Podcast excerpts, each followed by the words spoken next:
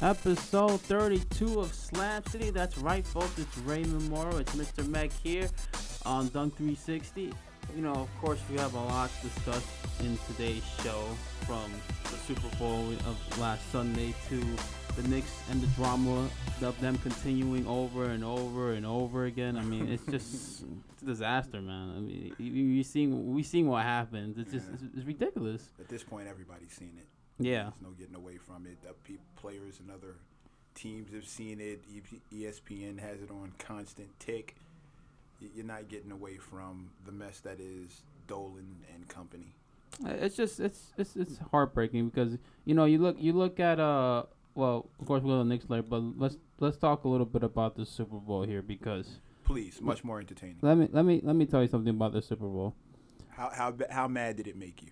Not only it made me mad, it just made me like, oh my god, this guy's gonna do it again and again, and I'm just like, uh, are the Falcons even playing in, in the in the second half because they were destroying them in the first half? I mean, let's let's recap this whole situation. You know, first quarter it was 0-0. I was like, oh, this might be a close game. Maybe it might be one of those low scoring games. It might favor the uh, Patriots.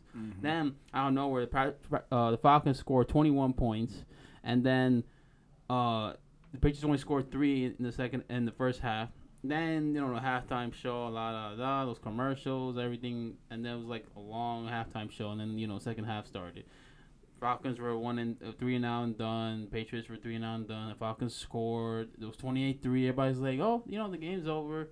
Malcolm Butler got uh, ankle break so hard on the field that people forgot about that because the Patriots won. Uh, and then and then uh, uh, Patriots they get the ball, they score. It was twenty eight to nine, missed the extra point, and it's like, oh, it's gonna be that type of night where everything goes bad. Then the Falcons didn't score at all. Patriots got it back, of course.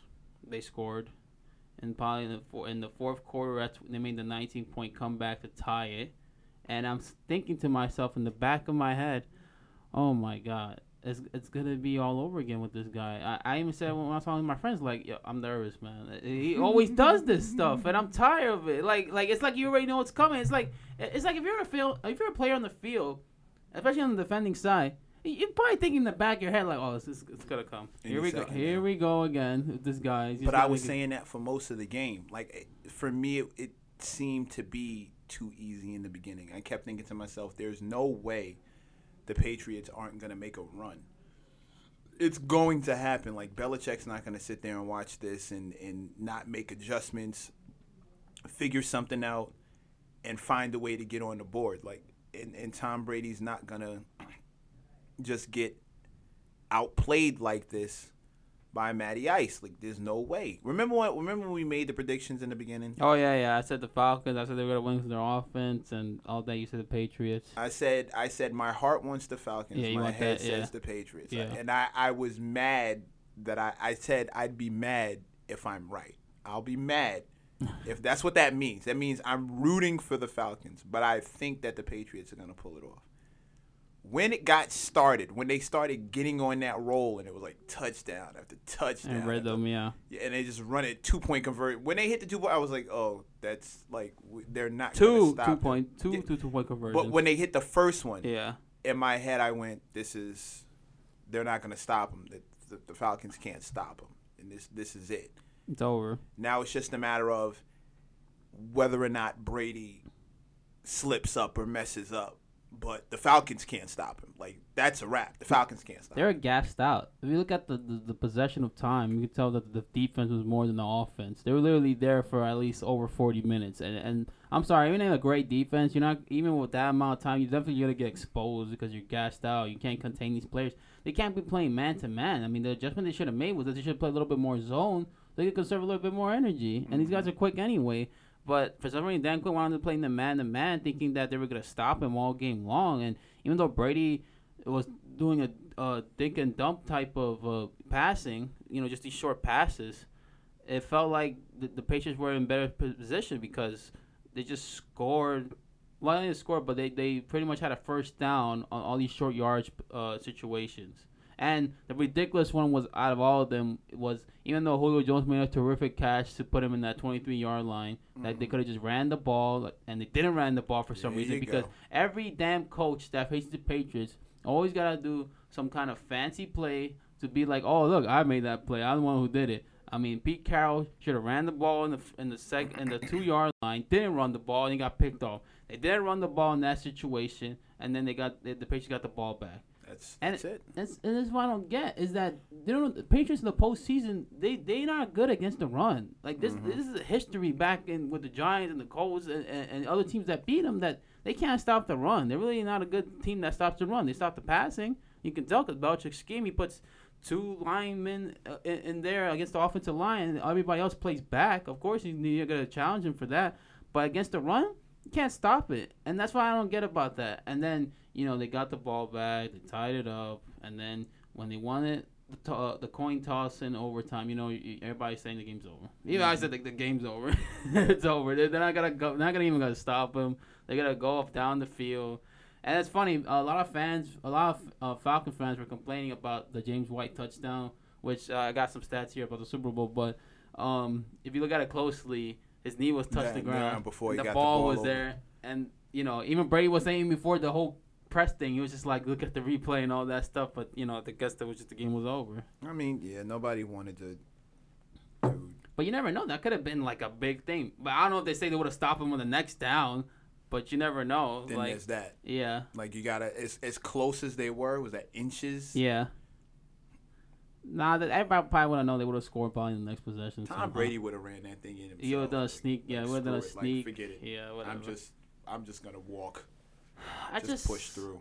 it was just depressing watching that because you you know people were excited they're putting memes on on social media and stuff and and uh, the James Butler got ankle breaked and, and Brady down after he got picked off and, and Mhm. they literally like making fun of him. Yeah. And then you look at the score right when it was twenty eight to three, and if you add that up, twenty eight plus three, you get three right, and then and then they came back. They actually won the game by thirty one points, three to one everything has been in sports three to one, from from the the Warriors to the Indians, uh, even even the Alabama game when the Clemson came back, they were down. There's just so many comebacks in sports, and then it ends with this one.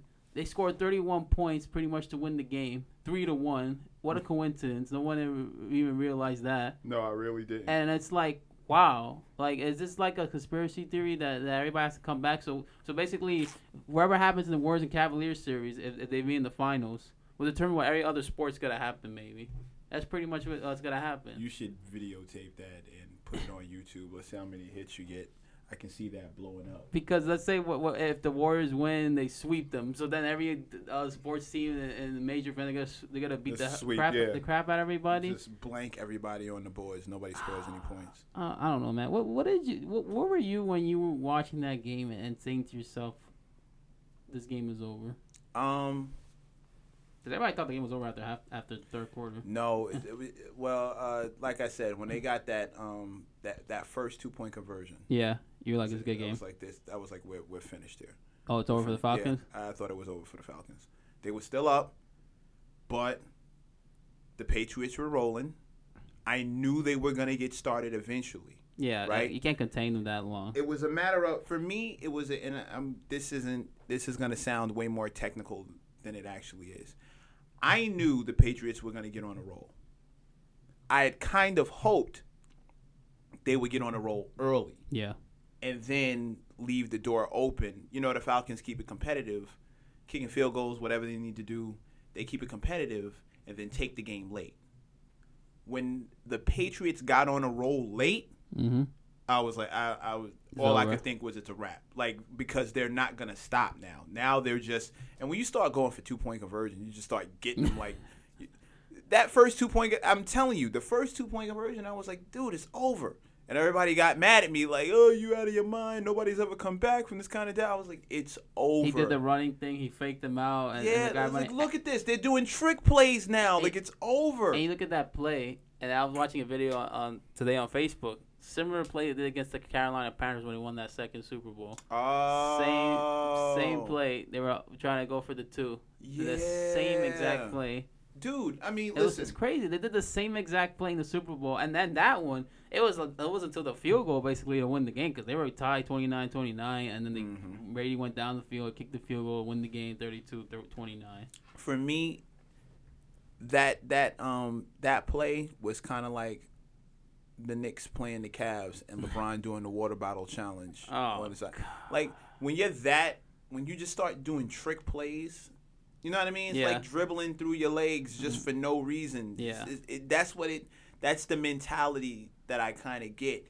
And when not only when you do a trick play, but when you pull it off and it works, Mm-hmm. that demoralizes the other team. It is, yeah, mentally because You got to think to yourself like, like, wait, uh, what did they just do to? Wait, they, what? Are you serious? they always do. And we yeah. fell for. Oh my god. Oh man. Like I can't believe we just fell for on national television. My mother's watching. Like Yeah. little stuff like that. Well, not little stuff, but stuff like that. I I didn't. I, I'm telling you, when they hit the first two point conversion, I I knew they were coming, and I did not see the Falcons being able to stop them, and it, they never did. Yeah, me neither. Because I, I thought myself, uh, they're in rhythm. Falcons are gassed out. Offense is not in rhythm. They suddenly started to. I don't even know what the heck they were doing. They, these play calls were just unacceptable and.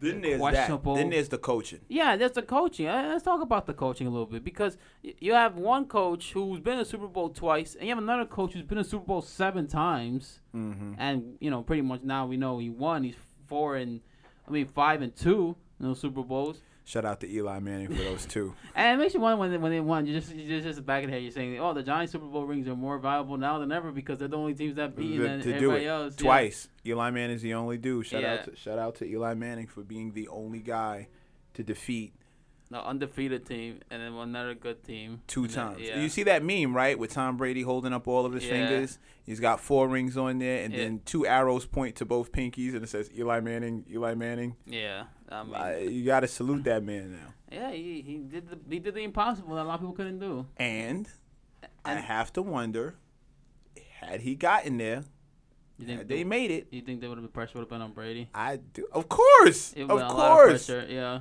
You're looking at you're looking across the field at a, at a dude who keeps doing it to you like you.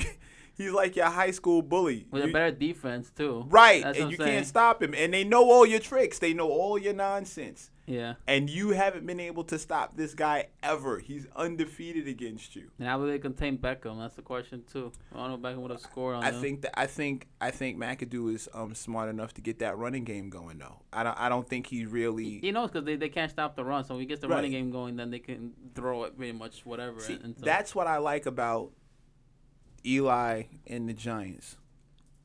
I can't recall too many times where they've taken unnecessary risk. They don't because they stick to the fundamentals of the game, and that's why a lot of coaches they they mess up against Belichick in these critical moments because they they want to do the most fancy play, most explosive, Mhm. but really Or something to, to, to step on the throat Yeah. and completely smash out any and all hope. And you don't Yeah. you don't win like that again. Taking that gamble against a great team like that, against a great franchise like that, against a great quarterback franchise Coach, coach, yeah. you, you you just go for the safe money. Like if you just keep scoring, that's what Eli does. Eli just his whole goal is to score. I don't care about like demoralizing you. I'm trying to get in. If we get field goal position, we take the field goal. If I think I can get it in the end, I'm going for the end. But the goal is to score, not to do anything extra. And you look at the teams that beaten them. Like I said, it's all about the running game for them. They ran the ball. They did it to the basic fundamentals because they know they're a great team. That they they need to, you know, milk the clock. You mm-hmm. know, they need to just stick to the basic stuff. Just run the ball. Don't do mm-hmm. anything fancy. And then that's why the Seahawks lost against them. That's why the Falcons lost against them. And then you see that that's why you see teams in the AFC that beaten them before. And then of course the Giants. And then I look at the Falcons and I say to myself, they become the biggest choke team in sports history with this because Yep. they were up 25. And I don't care what anybody says that, oh, the Patriots won this and that because they faced a bad defense that was ranked 27th in the, in the regular season. But this defense did its best job leading up to the fourth quarter. Mm-hmm. And then they just, the Falcons offense didn't do anything. And the Falcons offense scored one touchdown or one field goal, the game was over. Over. Regardless of what Brady's going to do, the game was Yeah, over. finished. Uh, Finished. but they didn't do that. They started to do these dumb plays. Um, Ryan took a sack that was unnecessary. He, he needs to understand the situation. Like I feel like that's why that's why they were pressured. They they weren't in this situation before, but but you gotta understand that you gotta be calm and poised in the moment. You gotta know the time. Which You- is easy for us to say. Yeah, it is. It It's is. it's we never it's been in that situation. absolutely yeah.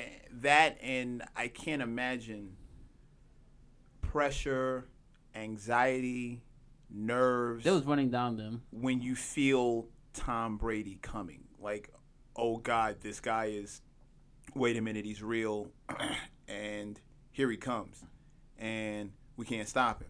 And this play goes by. Oh God, it went bad. And this play goes by. Oh God, it went bad. And then we got stopped on this one. Oh God, it went bad. And be now we can't score. Oh God, we went bad. And now here he keeps he keeps coming and he keeps coming. He, two point conversion.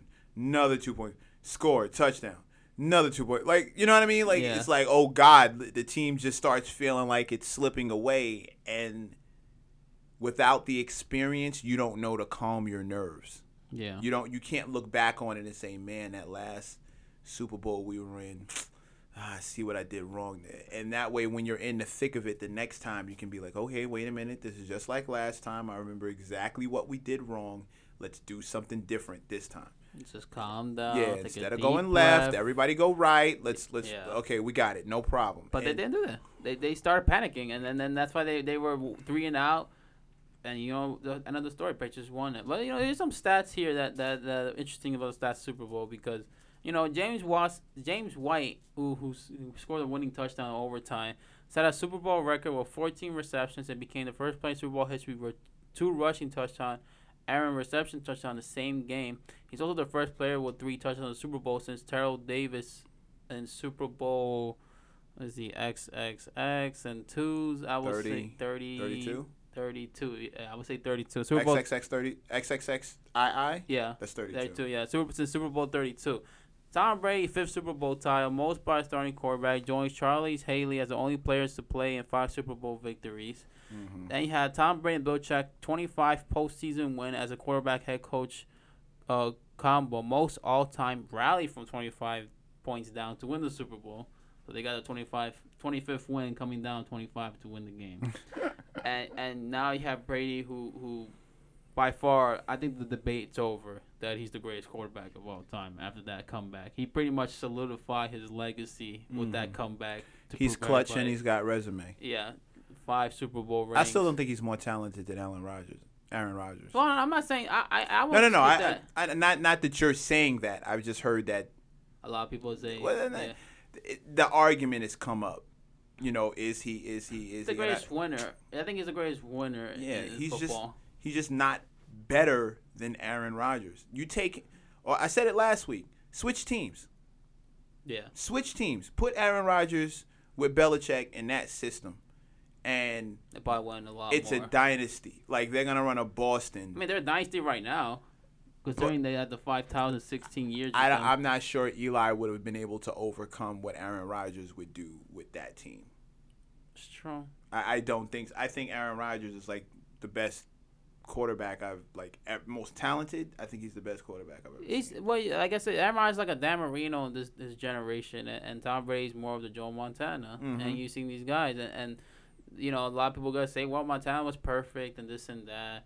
Well, Montana never had a well, Brady never had a Jerry Rice on this team or Right. any of that. I mean, if you look at the the history of, of receivers and, and tight ends for the Patriots, besides Gronkowski and besides Randy Moss, Brady never really had like a Hall of Fame type of receiver with him for the you know 15 uh, 17 years he's playing in the in the league.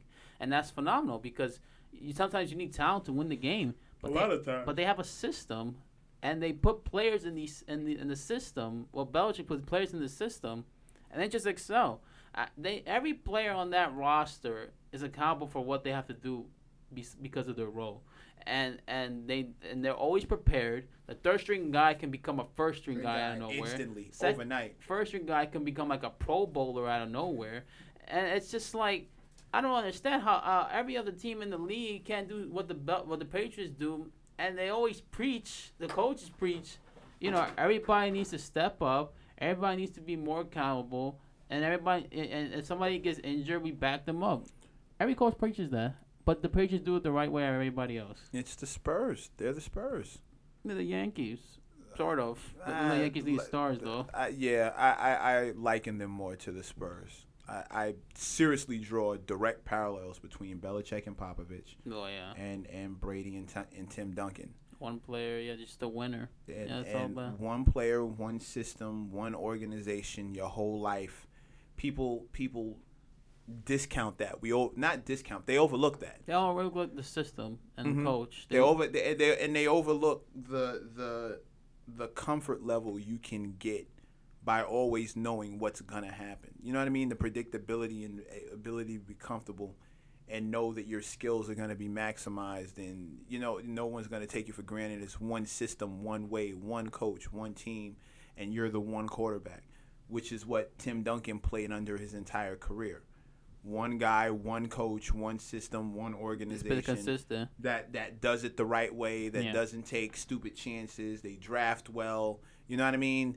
Every guy on the bench has potential to do something. Matt Bonner might come up and hit a three. You know what I mean? Every Yeah. guy down the roster can do can do something. Not Kawhi Leonard becomes a, a superstar player all of a sudden. Yeah, And then you take somebody like Aaron Rodgers, more talented, flashier, yeah. then Brady pulls miracles out of his hat, um, gets the job done, That's on effective, offensive line elite, most of the time. elite level, Yeah. but he's dealing with all other kinds of nonsense that this dude doesn't have to deal with. No And I- defense. I liken that to Kobe Bryant. When people like to put Kobe against Tim Duncan, I'm like, how many coaches is Kobe had to go through? Mhm. When he had one system, one coach, one organization, they ran the table and got all these rings. The second that coach left and all these things started, and now we got all these goofy players coming through, and now we got this, the organizations going all wonky, and we don't know who's what, and different coaches, new system, Yeah. new this, new that, and everybody's got their idea of what they want to do with the great Kobe Bryant, and he's sitting here having to deal with that, make all these adjustments, and he's still great.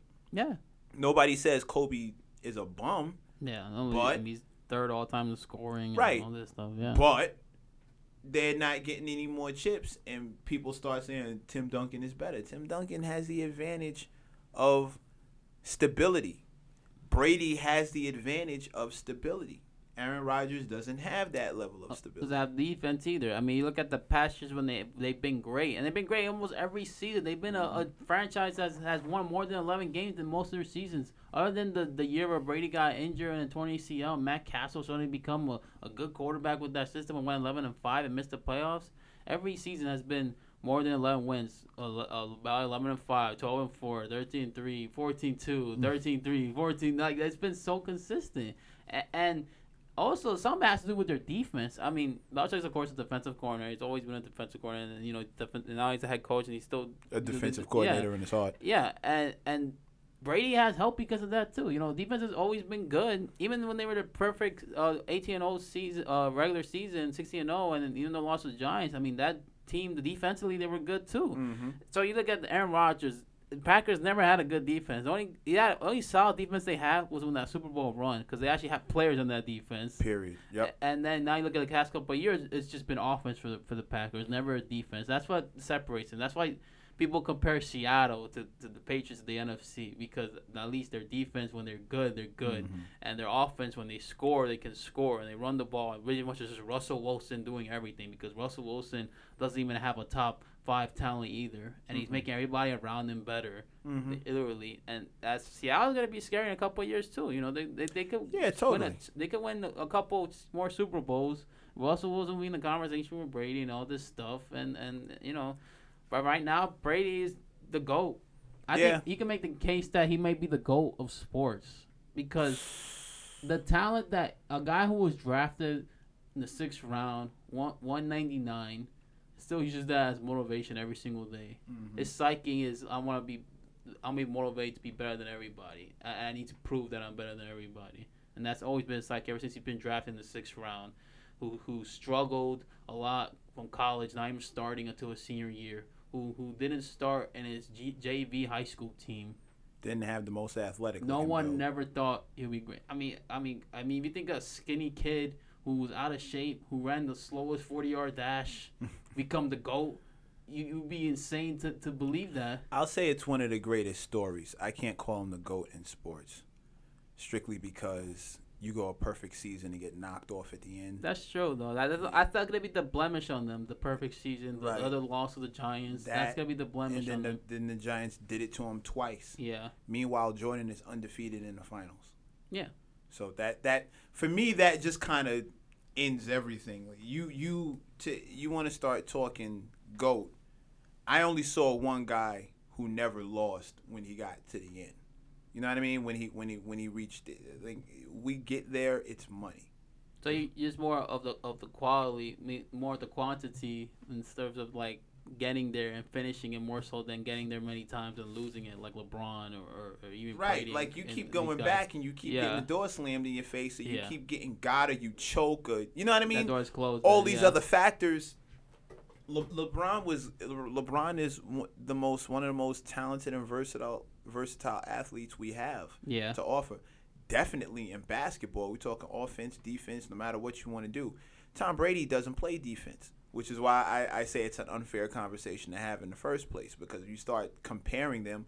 Okay, well, Tom Brady don't have to defend nobody. When the defense is happening, Tom Brady's sitting on the bench. When the defense is happening, LeBron's in the game. When the offense is happening, LeBron's in the game. You know what I mean? It's not like they swap him out for offense, Yeah. defense. They and they use LeBron to guard all five positions. hmm He got to chase around point guards. He got to bang in the paint with the with the with the centers and the forwards. Like guard all five positions. he's got to do he's Yeah. got to do the gamut. So I don't I don't discard Tom Brady for what he's able to do, but I don't even think it's a fair conversation to have because Tom Brady only has to play on one side of the ball, and LeBron has to play on two. Can you compare that LeBron James, all the criticism he's been through, and, and making everybody around him better, and complaining about trying to get stars? That I always said this that uh, if you had to compare one player to the NFL, it would be Peyton Manning between LeBron, LeBron James and Peyton Manning. Just the, the they want to prove make everybody around them better, but they're so like. The coach is always favor of the of LeBron. Mhm. Coach is always in favor of Peyton Peyton Manning. Manning, A yeah. coach on the field or uh, you know LeBron on the on the court.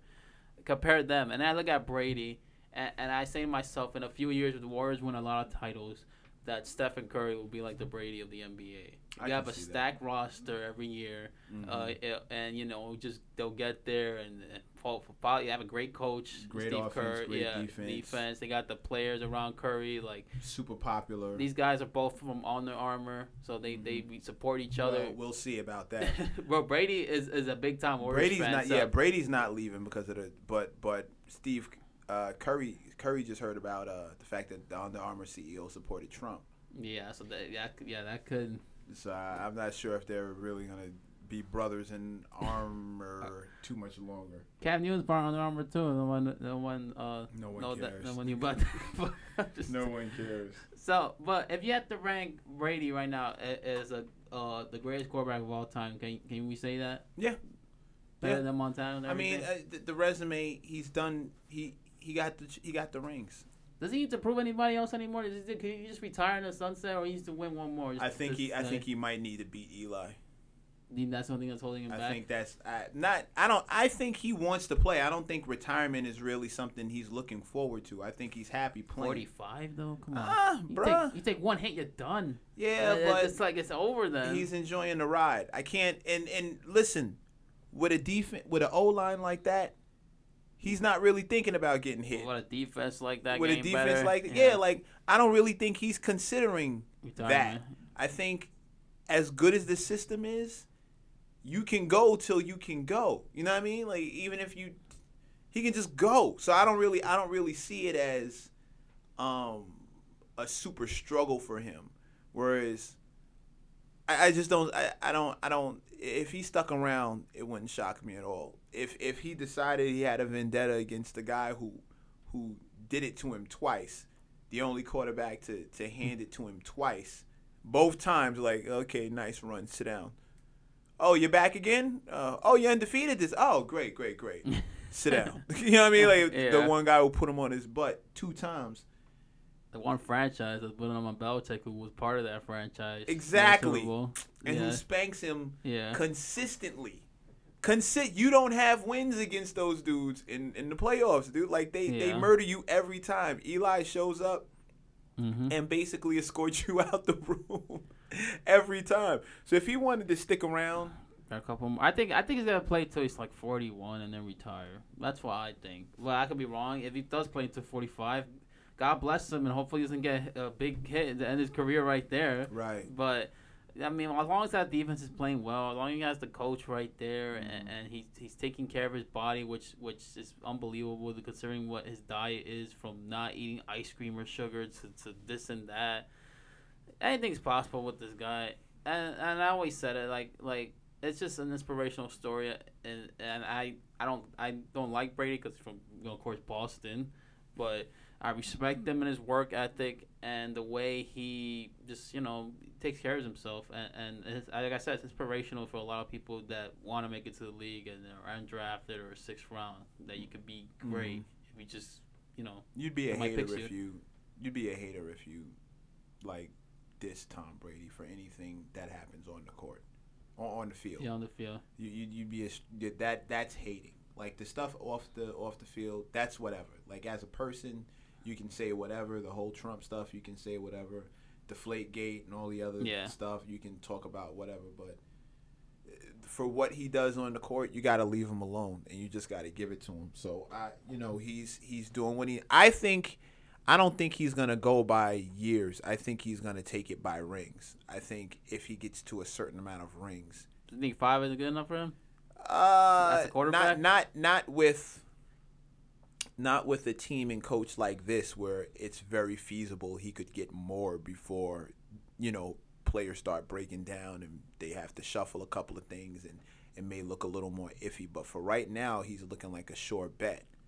Um, so I I could very well I I think he just might go by rings. Like okay, I'm in a good space. What do you got? Like five, right? There's Yeah, five right now fired. Yeah.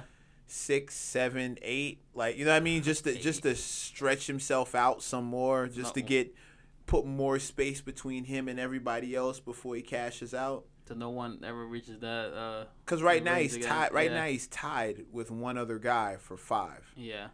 If he gets one more, that's six. Um, and then two more after that, you figure you're almost untouchable. So with that, he's a great. He's a goal of sports if he gets that. Seriously, if he gets two over, it's the goal of sports. That's it. I- think it's that debate will be over then. He's the clutch player ever, the greatest winner. Eh, he'd have to get nine to catch Bill Russell. No one's gonna catch that, and and the also got that because he was in a in an eight team league. Of I- course, he got that. Listen, I don't know what to yeah. tell you. He still got like rings is rings is rings. It bro. is, but still, I'm just saying. You and you guys play in- 16 games. Like, shut yeah, up. yeah, that's what I'm saying. You got to factor in an eight team league, and it's not like 32. If he did that in 32, then I'll be more impressed. But he did it in an eight team league. I mean, one of them are gonna have to get 11 rings. One of them have to have five or six eventually. You know, that's You just what gotta- it is. you gotta- it is. I gotta give catch res- up. Yeah, I give respect to Russell, but yeah. I mean, because okay, okay, let's say 20 years from now, football is evolved, and instead of 16 games, they play 26 games, or they play, you know, then the whole discussion will be different. Then you gotta Right. see somebody who And then somebody- that was that stretch. Then exactly. Somebody then gets to ring number four.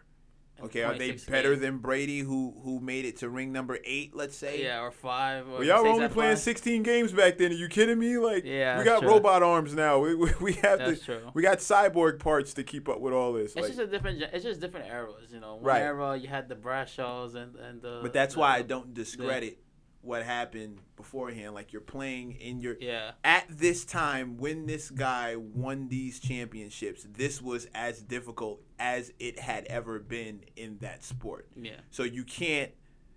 You know what I mean? You Yeah. can't take away because oh y'all only playing as 18 league. At the time, if it was if it was so easy, how come nobody else did it? Yeah, exactly. You know what I mean? Like, where's the other guy with nine rings? Where where are those people? How come I'm the only one with nine rings? There's only eight. Well, where's everybody else? yeah. No, I'm the only guy with that. So let's knock that off. Okay, well you guys are only playing 16 games. Okay, so where's everybody else with five champions? There's only me and one other dude, and that's it. Mhm. So how about we knock that? Oh, you only played 82 games. Okay, well where's everybody else with Jordan five ring? How come nobody else got Yeah, five six- rings? Like, six, what, what are you talking about? I sent Hall of Famers into the Hall of Fame with no championships. None. Like quality, quality, top top tier first ballot Hall of Fame players. Like if I'm Joe Montana, I'm like I sent Dan Marino into the Hall of Fame with ringless, with that with a naked hand. Yeah, If I'm Jordan, Reggie Miller, Patrick Ewing, Charles Barkley. Like I sent. Yeah, sent, he said a lot of people. I sent some of the greatest, I, and we're we're talking about people who set records. all time. Yeah, like all time, the 50 greatest players. Like I sent a good chunk of those dudes into the Hall of Fame with naked hands, and they're there. They're in the Hall of Fame because they were a part of my era. Malone, Stockton. I sent the best into the Hall of Fame with no rings. Mm-hmm. It's, it's just crazy. I mean, it is what it is. But yeah, it is. It is. I I would, would say though that Brady right now, all time great quarterback. Discussion of greatest player or in sports. That's as well. We're gonna wait for that to happen if he wins another ring, and then maybe we'll discuss if he is the greatest go. But going from the Super Bowl, because we gotta talk about this whole Charles Oakley situation because you know when I was coming into this week's show, I was thinking myself, "Oh, let's talk about last Saturday and how we said it before that they made it a game and they lost. It it was okay, you know. They made a five point game. Mel had the steal, it was okay. But then this whole situation where they got blown out on Monday against the Lakers, I didn't even watch that game. I was like, thank God I went to the gym that day because I didn't want to see that that. was a but, yeah, terrible game. thank God I went to the gym I didn't want to see that. But game. then it's like they they turned the corner. Like they they played against the, The Clippers. up by ten. well, like Yeah. really, really well. They like Griffin had to have an all star game to get them over that hump. And of course, you can't stop DeAndre Jordan once he gets to a certain point. Yeah. And we got two rookie, two three rookie centers who, they, you know, you can't stop. They don't have the acumen to stop that guy. Yeah. Noah in yeah. his prime, we would have needed Noah in his prime to stop that guy. So, I, to to be to be completely honest, to be totally one hundred percent honest, and I know this is gonna sound like a cop out. I really am not mad at the way they played the Clippers. Like the Clippers were always gonna make a run. But about Chris Paul though, I mean Chris Paul when he's playing they blow him out. They couldn't even beat him without him though. I like, mean- that's an opportunity you gotta take. We I, I'm it, it was a close game. It we was. lost by like four points. Yeah. Uh. Yeah. Something around there. Yeah, Yeah. dude, two shots. That's two shots. It was a really, really close game. So I'm not. At the end of the day, had we played the Lakers with that kind of defense, Probably would have won. we definitely would have won. Like had we played the Hawks with that, all the close games we lost, all the, like these terrible games we've hmm, been having, Awful. where we haven't gotten blown out, but we lost by like two, three points, five points. Had we played with, the, had the Knicks played with that that level of defense that they hit the Clippers with, had we played like that with these teams, we'd be looking at a whole different record. So, I hope, I hope that this is the mode of play they're going to use from now on. I hope the team organizing itself around Melo and all the crap that he's being put through. You think it's a turning point? I hope so. I mean, it, it, Well, Charles Oakley thing could be a turning point. Uh, that's something that, that that was interesting to see on Wednesday night because you know they were playing the game and out of nowhere Oakley was in a confrontation with the security guards and guess who was there in the crowd too? James Dolan, who was right there. maybe three seats down. Yeah, three seats down. I, I don't know what happened exactly. I guess they were telling him to, to get out of the building because you know Dolan and him have some history back in the day where Mm. they dislike each other and they weren't communicating. Then Oakley, you know, he was touched by a security guard. He didn't like it. which it. is a bad thing yeah, to do. yeah, you can't you can't touch another man. I mean, you just can't do that. that Yeah. I understand you're security guard, but come on, you touching a former player who was a fan favorite for the crowd. Then he got out and he was on the floor basically. When they handcuff. Yeah, him. handcuffed to him. I mean, that that took a bad look. And then it's funny. Uh, uh, Doc Rivers was like, you know, I wish I could have done something, but I'm like, what could have I done? Even though you know Doc Rivers, you know, and he likes Charles Oakley and everything. I was like, what could have I done and all that? But um, that was just a weird night because you look at it from that standpoint and you say to yourself, possibly that just pretty much sums up the next season and probably the franchise as a whole of dysfunctionality, toxic environment ego. ego and, and an owner who's pretty much probably the worst owner in the NBA right now. What I'm happy about, what I'm, I'm there's two things that came out of that for me. Um, number one, I saw the Knicks play a competitive game against a top tier team. Yeah. very competitive. They were up, you know what I mean? Very, very competitive. We'll talk about a team who took way too long to get it together. Mm-hmm. But if they go into the All Star break with this kind of, you know what I mean, Yeah. energy and fever and playing defense, and you heard about the the practice that they had where the defense got chippy and everybody was kind of like beefing with each other, and they got this angry thing happening now because of what happened with the Lakers. Yeah. If they can, if they maintain that level, we're looking at a different second half of the season. Um, so I like that. Two, two and three, but what I saw was with Oakley getting kicked out and Phil's tweets over the weekend where he's taking shots at Melo. What I do like is the fact that Melo is no longer the scapegoat. Because I always felt he was being railroaded. I always felt he was being given way too much credit for the blame. Yeah. Like way play, putting way too much blame on him. Like I under I don't like that he plays ISO in a lot of situations. I definitely don't. But if it's one thing we if it's one thing everyone should should take away from this, and one thing that everyone should learn by watching some of the more successful franchises is the one thing they have is stability. They don't deal with distractions. Yeah. Steve Kerr is not taking shots at his players.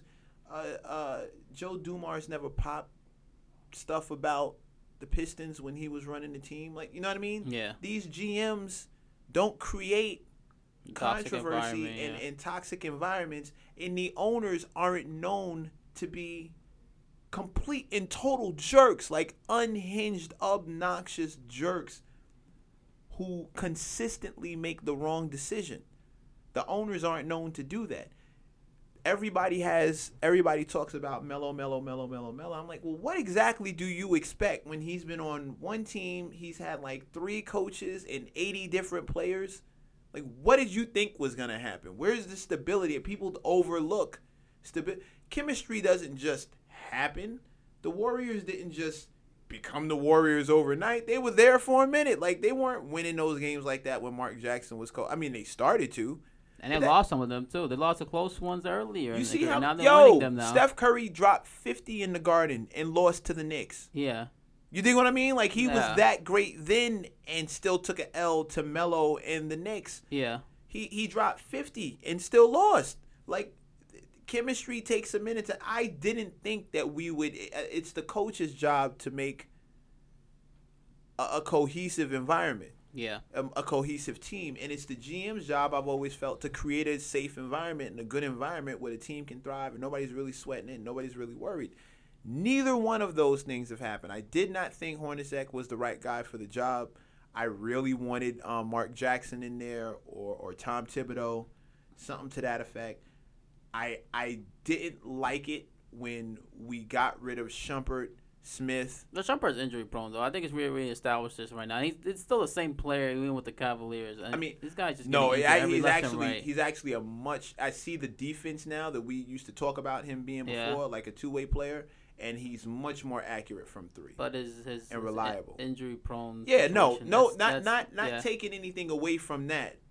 I just didn't like that we got rid of them and nothing happened. Like we true, didn't yeah. get anything can't back. Yeah, And then the same thing with Tyson Chandler. We got rid of him, nothing came back. Dalembert and Jose Calderon. I Come mean, on, man, that was terrible. Daniel Dalembert's not even in the league anymore. That was terrible. Yeah. Meanwhile, Tyson Chandler is still doing this thing with the Suns. Like that was an awful deal to make. And but I had faith. I told myself there's no way that Phil Jackson can be this bad at being an exec. We just got to wait and see. The man's got a plan, right? And I, I had faith. But now look. Now look, like I, feel stupid for believing in him now because you, you now you're trying to trade Melo for like an Arizona and a pack of cigarettes our, our franchise player. You're trying to just get rid of him. Never mind the fact that he has a no trade clause and does not have to acquiesce to anything you do. One of the three players in the league to have a no trade clause. He can, he can LeBron, Dirk. absolutely say no. Yeah. How about no? Melo, we need you. No. How about how about I stay here till I go? And you'll probably be gone before me because Phil Jackson has ruined his reputation as an executive. I don't know if he. Now, let me ask you this because I'm not sure if uh, somebody. It occurred to me. What if this whole thing that Jackson is doing is one big scheme to make the Knicks galvanize around Melo and give them a common enemy, which would be him. And all of a sudden they just start like clicking because they're bonding because it's like them against the world. What if this is That'll be the dumbest thing I've ever heard. I don't think I could say that is he doing all this so he can just get him so fired. That's what I think. I think he's just trying to get fired and get out of New York. I think at the end that's the real I think that's the real I think that's what's gonna happen. I think the far fetched fantasy movie script is this is He'll get fired next week. How about that? That would be how awesome. about, how about he'll get fired next week after all this what's happening right now? But then who who's gonna and then and then Dolan. yeah, now- don't a problem. Now look, dude, look what you just did. A dude who played for you ten years is beloved by most of the league, known to be an honest man, known to be like a farmer's mentality is what I heard. Like come in, show up, sun Yeah. sun up, sun down, I'm working. Like I don't want to hear nothing, I'm working. You gonna get this body, you gonna get this. I'm getting these rebounds. You gonna get out the way. I'm working. I'm I'm I'm, I'm Charles Oakley. Michael Jordan's one of Michael Jordan's best friends too. Still in contact with him. What did you just do to a, a, a garden legend? One of the most loved players in the league, one of the most loved in the garden and respected league wide. You got superstar franchise players from other teams, past and present, tweeting about how disrespectfully you had this man treated. You allowed this man to be treated in the house that he helped build. Seriously? When when Dwayne Wade, CP3, LeBron. LeBron, Reggie Miller are all, you know, like, yo, that's ridiculous. How could you do what what's wrong with you? Like I that would never happen to me. I can't even believe he had to pay for a ticket. Yeah, I don't understand it either. You, you're supposed to get free tickets if you're even a former great with them. And and the statements were ridiculous. I mean, here's one statement they had on that night. Charles Hogan came into the game tonight tonight and behaved in a highly inappropriate manner and a completely abusive manner.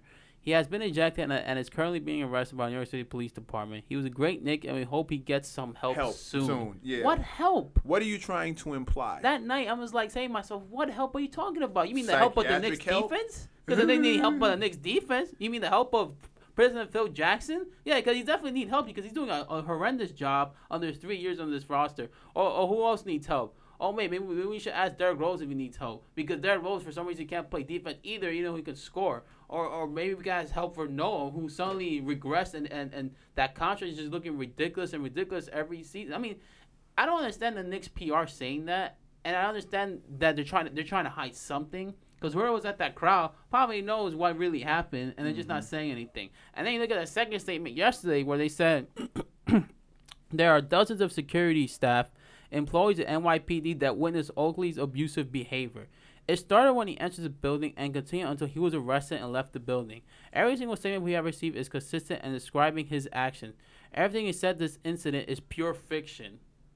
So what he said, Stephen A. Smith, saying that when he goes to the games, especially Knicks games, uh, that security guard follows him into the bathroom. Yeah, that's pure fiction. Or it's saying like they're trying to be worried because if he does something ridiculous in the, in the garden, that it could affect other people. Or complaining, or he even saying that he's sorry to all Knicks fans for what he said and how this team has been bad for all these years. And I say to myself, what what the heck? I don't understand that this is not fiction. This is a person's opinion, and you're telling me that what he's saying is, is, is not true, and what you're saying is true, even though there's been a dysfunctional franchise yeah, he, for over we have 20 years. we have the eyeball test to tell us he's not lying about Yeah. the team being bad. So I don't get that, and I don't understand why. Dude, it, we we could go on this tangent all day. Dolan. Okay, here's my thing. Whose word are we gonna believe exactly? Like who whose word are we really gonna take? The dude who stiffed Pat Riley?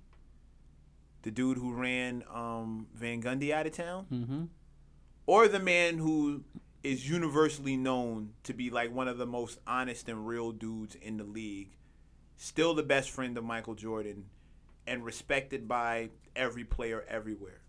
Like, who are we really gonna believe here? Seriously, You'd be the guy who put his heart and soul on that court, who was who was the heart of that team. years, Besides Patrick Ewing, he was also the heart of that team. and Mason. And Mason, yeah, they were the heart of that team. And you know, God bless his soul for for um, Anthony Mason because if he was alive, he probably would have done something too. And Oh, then, uh, God. yeah, he would have done something because it was just ridiculous. And Patrick Ewing, I know he's affected by this. I know he hasn't said anything. Yeah, I mean, it's- we we surprised if. If we did interview Patrick Ewing, I know we're just asking him to be on this podcast and tell us where we, we thought about that night. I want to uh, get to John Starks and do the same and thing. Starks, yeah, like these guys, uh, you know, they're all affected by this. You know, Mm-hmm. it, it's a brotherhood. I know they didn't win a title, but they all still connected with each other, and it's a brotherhood what they did. And uh, Pat Riley, yeah, maybe he, he would have said something for all we know, because you know he, he's with that coaching those '90s teams, and they were good at the time. I'm surprised he haven't said anything yet either about the incident. I mean, I can't call it. I, I, but we all know that Riley has reasons not to like Dolan. Like Yeah. Riley signed up to coach the team.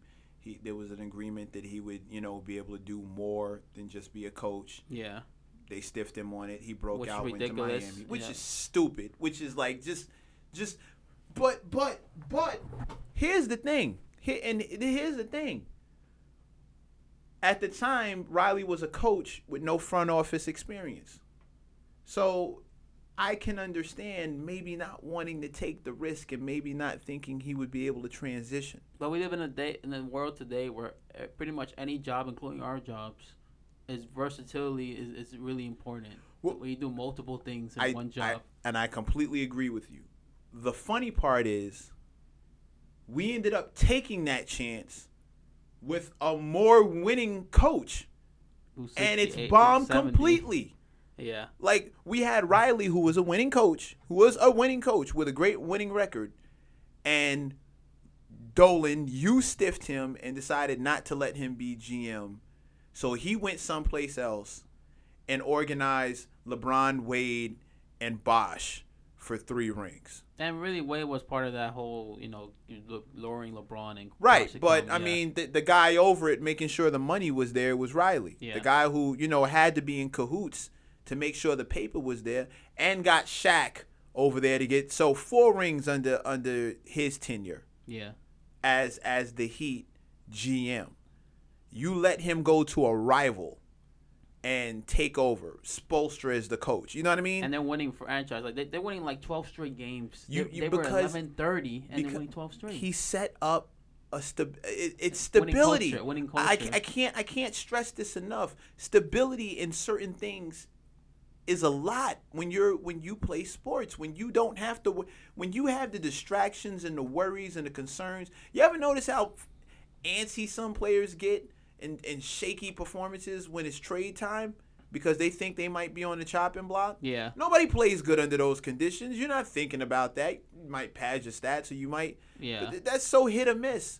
Riley does not have that issue at all, and he created that. Picked a great coach, and that team is on a on a run. Meanwhile, you decided to gamble with a more winning coach who has a bigger name, who has absolutely failed you as an executive in mm-hmm. every shape, way, form, or fashion, with the exception of getting Porzingis.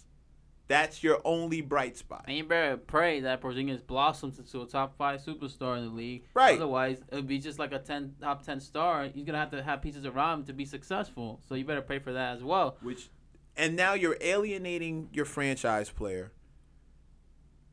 Uh, You're you're beefing with a like you let your GM alienate your franchise, and you're disrespecting and beefing a legend and a and a crowd fan favorite.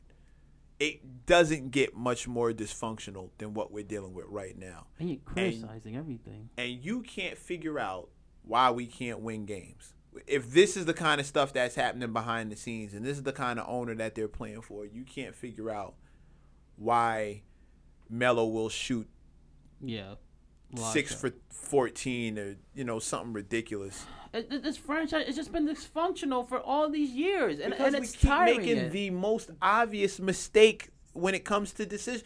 The, we we just pick the worst people at all times. We just do what's in the face of the obvious. I'll never understand it. Thibodeau was available. Yeah, Mark. Jackson was available. Mhm. Van Gundy was available. And you went and found Jeff Hornacek, who had a losing record the year before. Why would you do that? I don't know what Jackson's trying to do. And, and, even Fisher said himself when he when he was let go, like they were inexperienced. Fisher was never a coach. He never coached a team. Jackson was never a president. They made all these stupid decisions. And and the one thing that I, I'm this uh, that I'm really kind of tight, um, kind of mad about, is that it's always been that same model. Oh, let's do a quick fix because that's what we have to do in New York City. We can't rebuild. You understand that fans have been waiting to rebuild for this franchise for many, many years. When Melo was here, they want to let him go and start a rebuild and, and, and have young players and grow with them. The successful franchises in this sports town has been the Yankees and has been the Giants. And it's pretty much and some extent the Rangers because they actually been in contention every year in Right. hockey. Right. But you got everybody wants to be like the Yankees. Everybody wants to have championships, but they did it In a s- stars. they, they did it in a sense where they build a core and they add pieces around them. That's how you really build a consistent franchise. That's how you build a winning culture, knowing that we're gonna build a core and we're gonna have it this way. But the Knicks, every freaking year, has always been the same thing. Well, let's get uh, Joakim Noah signed to a ridiculous contract at 30 years old. Doesn't live up to it. Oh, let's trade for Derrick Rose this year, and uh, see, it's actually a low risk on him because they're not gonna sign him back. It's kind of obvious they're not gonna get him back. And then you look at a couple years with the Tyson Chandler, who, who didn't play well. Raymond Felton got traded.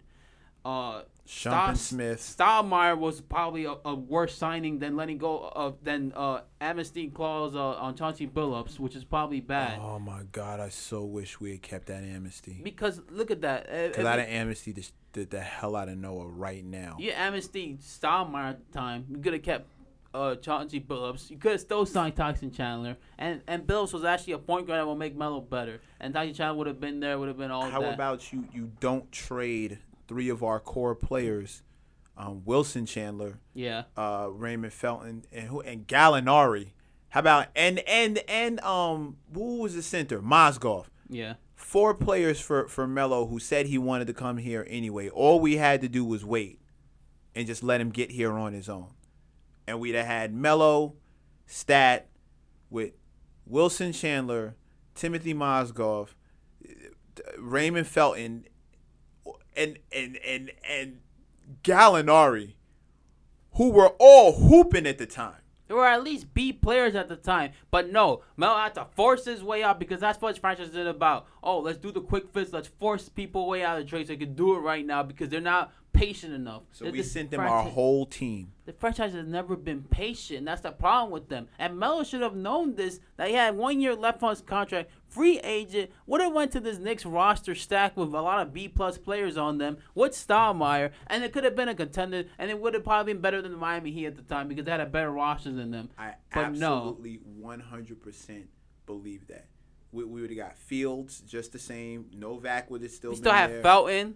We Fel- still yeah. Ch- yeah, Garn. Literally, the the bench would have been better than Miami Heat because they would have been younger and, and they would have been more experienced, and, and and they would have meshed. they would have meshed. And they would have been versatility. like a starting And five. versatility. They would have versatility on every single position. But no, Melo needs to trade because he, he was afraid he was going to trade to the Nets. Grow up, Melo, okay? And let me tell you something. I'm, I, I've been a big fan of Melo, and, and I understand right now in a situation where he's getting, being pretty much being the scapegoat, taking the high road. Melo, just just go on another team. You, you don't deserve this, okay? You, just just go to the Clippers. He's just, not gonna just- leave. Just, just go to. Why are you suffering for all this? Like you think it's gonna come back for good karma for you? You're not in good karma situation unless you draft this year three players that are gonna be impactful into next season. That's the only way you hope for. You hope that a a, a Lorenzo a, a um what's his name from U, UCLA uh Lamelo Ball. You better hope that Lamelo Ball unless he's unless it's his brother, I'm not sure yet. But the brother, one of the brothers, comes to the Knicks and he lights up the garden. You better hope for that, or you better hope that a star small forward from college, and I kept him in college a lot this year, suddenly becomes uh, a, a, a asset to Porzingis and you. That, that's what you're hoping for right now. Because I'm gonna tell you one thing: no free agent is gonna sign to the Knicks right now with all this With all this crap happening, right. all this bull happening every freaking year. And, and, and I'm sorry to hear, I'm sorry to say it like that, but that's the truth. No, one's gonna sign here. Even Reggie Miller tweeted that. Did you see that? Yeah, he tweeted out saying, "Oh, well, you know, no free gonna sign here, and the owner who treats former greats like garbage. No one's gonna, no one's gonna come here. No one's gonna come here with that. And he's right. He's right. Like what? What are you gonna do? Who who wants who wants to sign up for that? And that's Dolan. See, that's that's all I'm hoping. I'm hoping that all this controversy finds a way to galvanize the team that we have right now. I see potential. Defense needs to improve. If you put up 107 points in a game, you can win it. That that's how I that's how I feel. If you can put up 115 points in a in a game, Yeah. you can win the game. You just have to stop the other team from scoring And more. they can't stop anybody for their lives to save. I don't know what the heck they're doing in practice, but it ain't working, okay? Your defense is still a garbage. Kurt Rambis is garbage. And- I'm surprised he hasn't been let go. Yeah, he needs to go. I'm sorry, Phil, but you, your, your picking of coaching is unacceptable and, and it's disastrous, and you suck at president. That's just, that's just the bottom line. You suck at president. You need to go too because you're not winning winning culture. You want to put your your dumb your dumb ego in the way, and that's what's causing everything in the first place. Because you, you can't let go. You can't adjust like the greats do. Like Pat Riley adjusted and Gregg Popovich adjusted. Adjusted. But for you, you, you The- just can't the- adjust because you got 11 triangle rings. of death. Listen, let me tell you about that triangle, Ray. It, it's complete and utter garbage in this era right now. Okay, let go of the triangle and start doing some pick and roll and start screening out for people for threes or open shots and cuts to the baskets. Because right now, the triangle is nothing. It- it- it's just the bottom cuts it, line. Yeah. I mean, what can I expect from them tonight and in Denver? Oh, what can I expect against the Spurs? They're gonna lose tonight and some heartbreaking uh, uh, loss again, and then the Spurs probably get blown out in the Garden. That's what's gonna happen. Mm-hmm. And then we're gonna hear sitting saying, "When is Melo gonna get traded? When is the tick topping bomb gonna happen? When Mel's gonna get traded?" That's all it's gonna be in the past couple of days until the All Star break. Which is which is I don't, I don't know why you're banking on Melo being traded to I mean, to I, make you feel better. it's not making me feel better, but at no, not point- you uh, specifically, but like all that talk, like Melo, Melo, mellow, Melo. Stop, stop. I don't want to hear about Melo anymore. Phil, get Phil out of Phil, the it's paint. Phil and Dolan. I'm telling you, Phil's gonna get fired. I don't know when, but he's gonna get fired soon. All this stuff happening with Oakley and and and, and the whole Dolan situation, Dolan's probably gonna fire Phil. He needs a distraction. He needs somebody to get that that um Oakley stuff off his back. I would fire Phil, but fire Phil. I'll Phil fire deserves Phil to be fired. and hire Oakley as president. That's hilarious. That's what I would do. Who who's a good replacement president? Who's a good who's a good who would you get? I mean, right now, if, if, if I would, I, I said I would get Oakley or just put Steve Mills at it. No, right seriously, now. who's a, who's a good exec though? Who who's out here that you would you could trust? I heard, uh, I heard from Stephen A. Smith show saying Joe Dumars because he did good well with the Pistons. I, I, I wouldn't mind seeing Joe Dumars with this, with this uh, team and see if he can turn him around. Not at all. I mean, Not at all. this, the the stat the record proves it. I mean, he went to the finals with this team, Eastern Conference Finals a lot of times with that roster. Pick Hey, me a coach. Just yeah, just get a coach. Joe Dumars. Who who's your coach? Who who do you want to see coach the team? Who's available right now? I put Mark Jackson. Mark Jackson. Yeah, I, I, can totally see that. a guy, a New York guy, loves New York.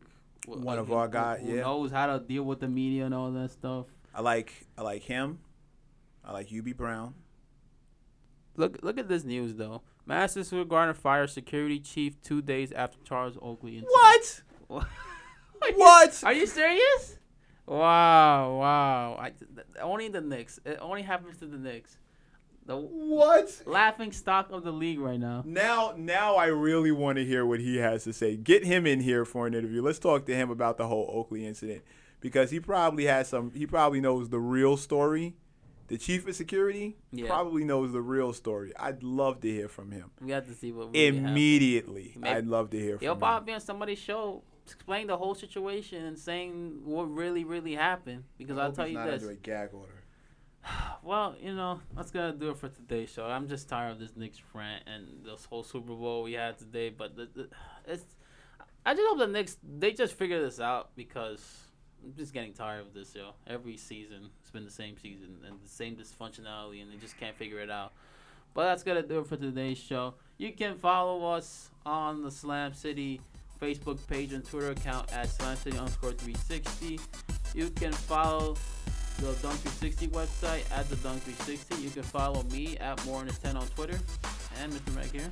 At MRMECC, Mr. Mac on Twitter, Instagram, and also follow Dunk 360 main website as well. You know, at uh, www.dunk360.com. That's to do it today. You guys have a great weekend. Hopefully the Knicks play well. Hopefully NBA is better than what we expected. But deuces.